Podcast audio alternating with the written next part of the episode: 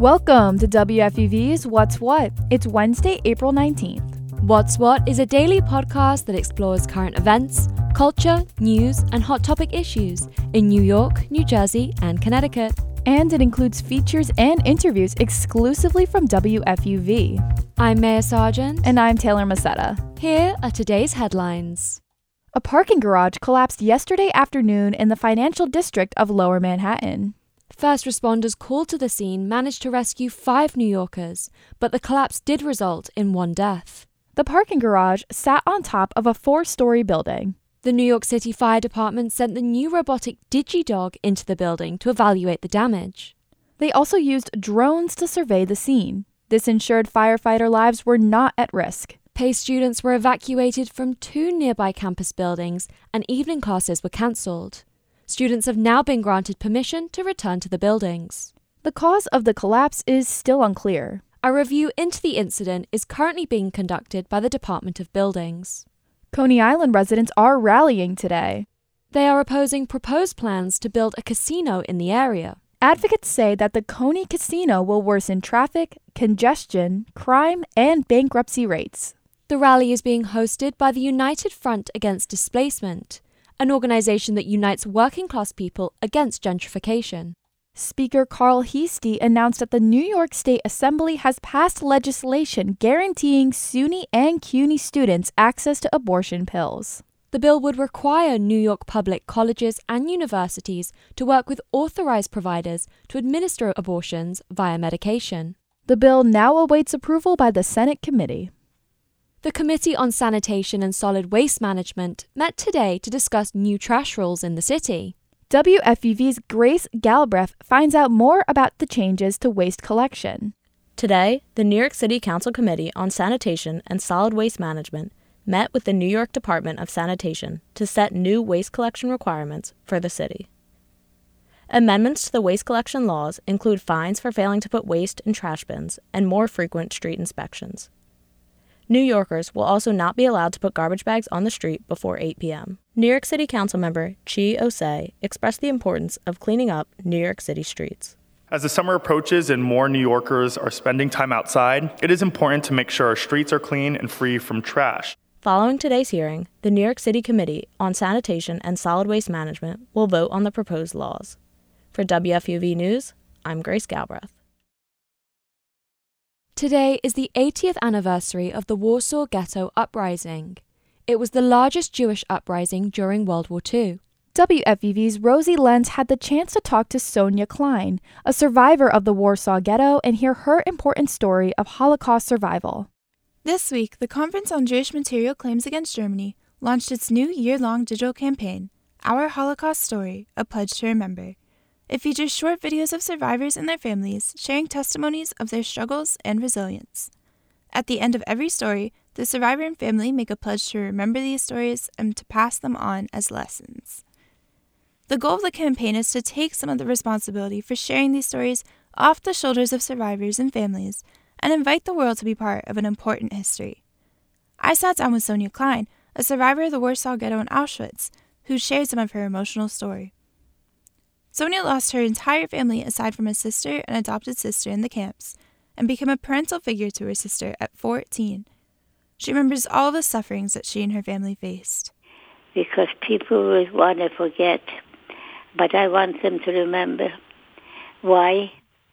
Because it should never, ever, ever happen to any, any human being again. While it's difficult for Sonia to recall these traumatic memories, she hopes her story will not be forgotten. As the number of living survivors continues to decrease, Sonia knows the importance of sharing her story and the stories of others. If not we, who? And if not now, when? Not too many of us are left. The leaders of the Claims Conference hope to show that not only did these people survive the Holocaust, but they went on to live full lives. The stories of over a hundred survivors will be shared weekly on the campaign's social media pages and kept permanently on the campaign website, www.pledgetoremember.org. With WFUV News, I'm Rosie Lenz.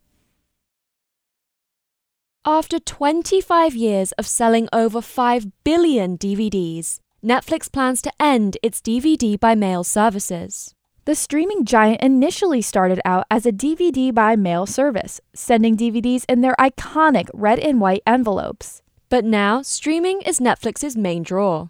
Netflix's final DVDs will ship out on September 29th. And for some light entertainment history, on this day in 1965, the Beatles released their iconic song Ticket to Ride in the US.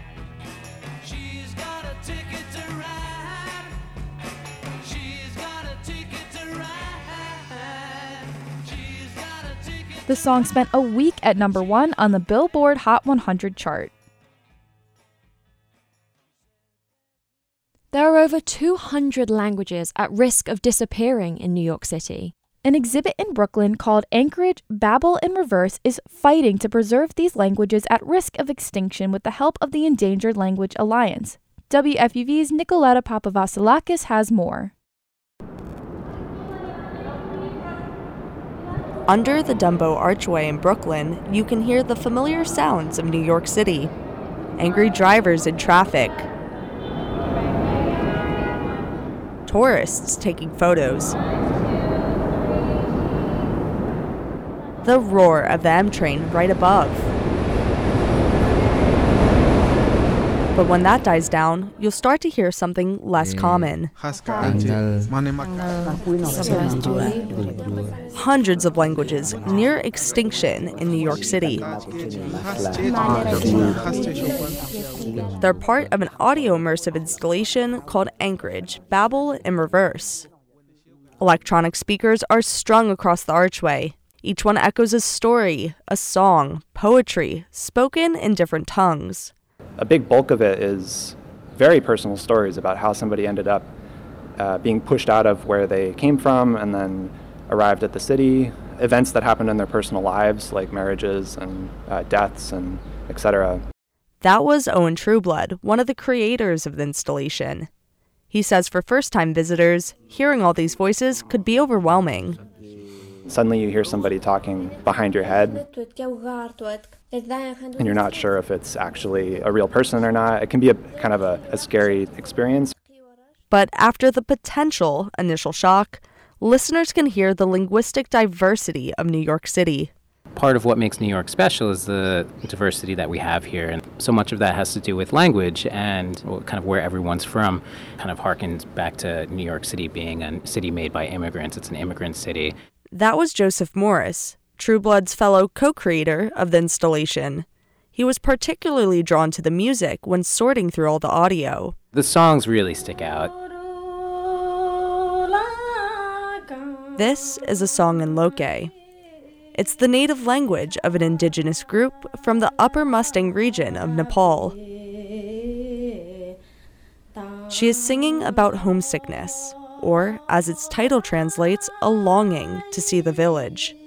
But Morris says you don't necessarily have to know Loke or any of the other multilingual songs in the installation to understand their meanings. There's still a feeling that's captured in them. Oftentimes, they sound like lullabies, even, so soothing, but also having a, a sense of longing.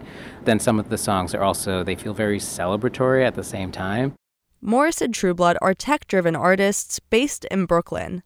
They collaborated with the Endangered Language Alliance, or ELA, in Manhattan, who provided over 200 archived tapes to bring the installation to life. Without them, we could not have made the piece. Those 200 tracks didn't appear from nowhere. They, they're the product of years of, of going out and actively searching and interviewing and um, cataloging these languages. Trueblood says looking at the ELA's research was eye opening. I was blown away to learn that there are more than 700 languages spoken around the city. And counting. There are probably there are more. That was Ross Perlin, one of the directors of the ELA. He spent over a decade making an interactive map of all the languages spoken across the city. It's input from hundreds and hundreds of conversations with speakers, language activists from different communities. It was all about sort of filling in that gap that the census leaves where it doesn't really cover most of these languages. Perlin says that his map accounts for seven times the number of languages the New York City census found. Many of these languages fell through the cracks because they're not as widely spoken. And he says that's also a factor that's led to their disappearance. You know, people are under enormous pressure uh, when immigrating here to uh, you know to shift not only to English actually, but to Spanish, Mandarin, Nepali, to other larger languages that are important throughout the city. As a result, over 200 languages spoken in New York City could be lost within two generations. You know, it's it's an interesting situation. It's where, on the one hand, this is a, a place that receives enormous flows of, of linguistic diversity, but they mostly just kind of flow through here and all the potential sort of gains of that multilingualism, a lot of it is not realized. But Anchorage Babel in Reverse gives New Yorkers the opportunity to hear the many languages that make up the soundtrack of the city. And who knows, maybe someone will cross paths with the language they once knew but have since forgotten. With WFUV News, I'm Nicoletta Papavasilakis.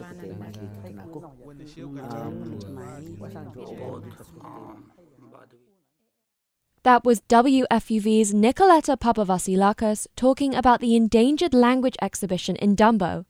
If you want to learn more about the installation, visit downtownbrooklyn.com. And that's our show for today. I'm Taylor Macetta. And I'm Maya Sargent. Check back with us tomorrow at 3 o'clock for more news, music, and culture.